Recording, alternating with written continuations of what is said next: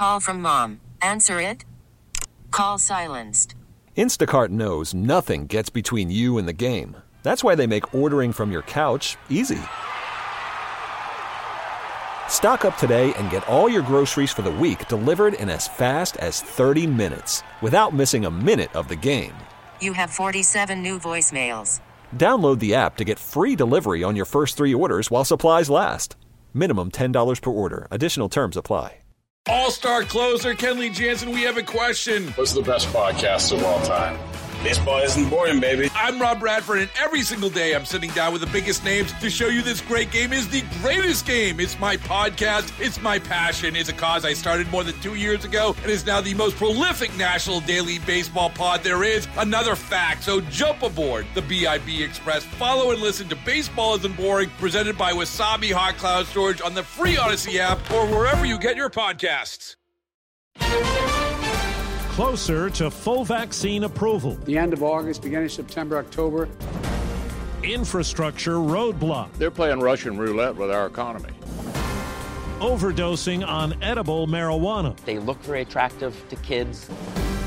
Good morning. I'm Steve Kathan with the CBS World News Roundup. President Biden says it's gigantically important for Americans to get vaccinated as COVID cases rise and the Delta variant prompts growing concern. And at a CNN event in Cincinnati, the president said full approval of the vaccines from the FDA is coming, along with a green light for kids under 12. They're not promising me any specific date, but my expectation is that sometime maybe in the beginning of the school year, at the end of August, beginning of September, October, you'll get a final approval saying the FDA said, no, this is it. It's good. CBS's Dr. David Agus. Anybody who says, well, I'm waiting for full approval doesn't mean anything. The manufacturing is safe. We know that the clinical trials, they worked. And in real world, it's as good or better than the clinical trials. It's pretty impressive. The seven day rolling average for new cases rose over the past two weeks to more than 37,000 yesterday. Two weeks ago, that number was under 14,000.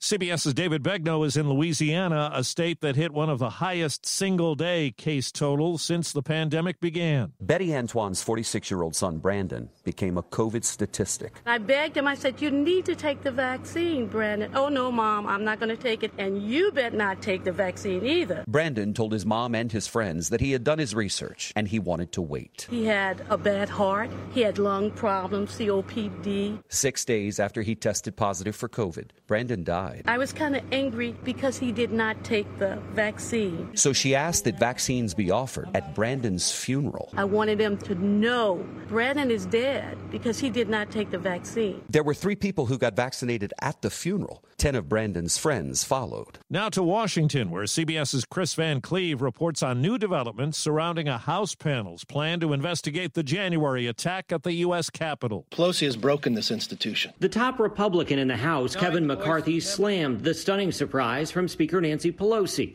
rejecting two Republican firebrands for the January 6th Select Committee. The Speaker denied Congressman Jim Jordan and Jim Banks, citing the integrity of the investigation and pointing to previous statements made by the two. It's always been about getting the president, no matter what. Jordan and Banks are both outspoken allies of former President Trump. Pelosi's move drew an immediate response from McCarthy. This is the people's house not Pelosi's house. He announced he'd pull all five of his appointed members, and instead, Republicans would do their own investigation if the Speaker doesn't reverse course. Breaking with her party, Liz Cheney is the lone Republican staying on the January 6th committee.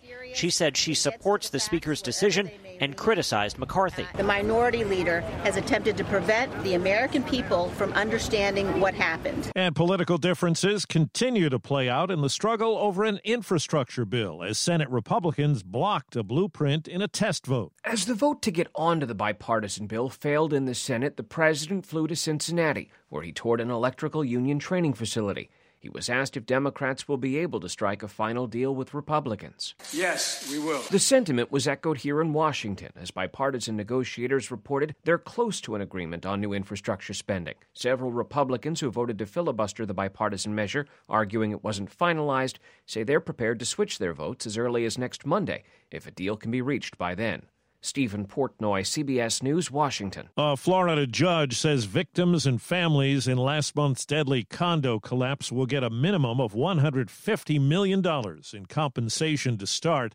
A third of that will come from insurance, the rest from the sale of the property where the building once stood. Washington State's Attorney General has rejected a $26 billion agreement states have reached with major opioid producers, opting to pursue a September trial instead. North Carolina AG Josh Stein says most of the money in the deal will go to getting treatment for people who are addicted and to help track drug supplies. The distributors will fund an independent clearinghouse to identify red flags so they can take action when there's a pill mill. With marijuana legal in some form in more and more states, there's been a spike in edible marijuana overdoses among children. CBS's Jeff Pegues has more on what happened to a Maryland family. Elizabeth Perry felt helpless as it became clear something was very wrong with her 21 month old son, Oliver kind of went rigid and started shaking and crying. Oliver had managed to open edible cannabis gummies that Elizabeth used to help her sleep. To him, it looked like candy. I did this to him. This is my fault. The number of children 12 and under who've ingested THC edibles at home jumped from 132 in 2016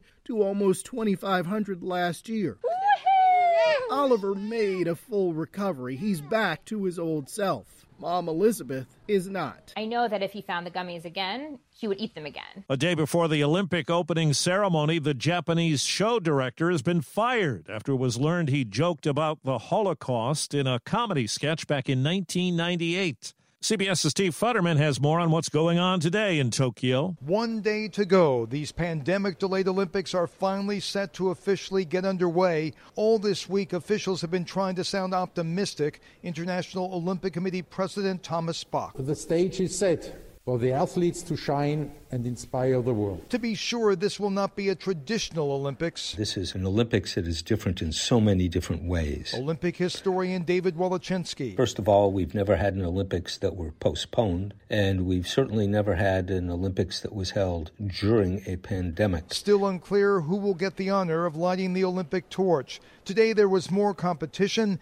and the U.S. women's softball team won its second straight game, 1 0 over Canada. Steve Futterman, CBS News at the Summer Olympics in Tokyo. At last word on New York's Long Island, a 1,500 pound bull was still on the loose after breaking free from a slaughterhouse. The plan is to use lassos and tranquilizers to subdue it once they capture the animal.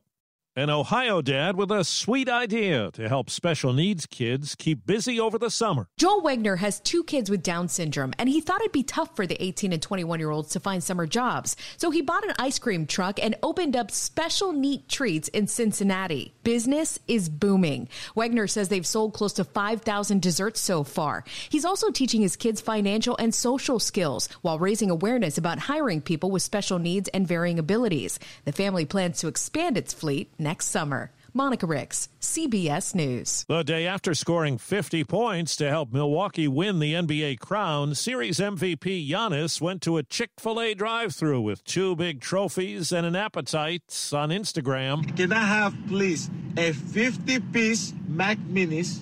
50 exactly. Okay. Not 51, not 49. That's the World News Roundup. I'm Steve Kathan, CBS News. Baseball is in full swing. NBA playoffs are heating up, and your NFL team is gearing up for training camp. Listen to the latest on the teams you love here on the Audacy app. The biggest sports radio stations in the country, providing unrivaled local coverage of their teams, all in one place. Exclusive interviews with players, coaches, and team executives, streaming live and always available on demand. Stay in the know with your favorite teams right here on the Audacy app.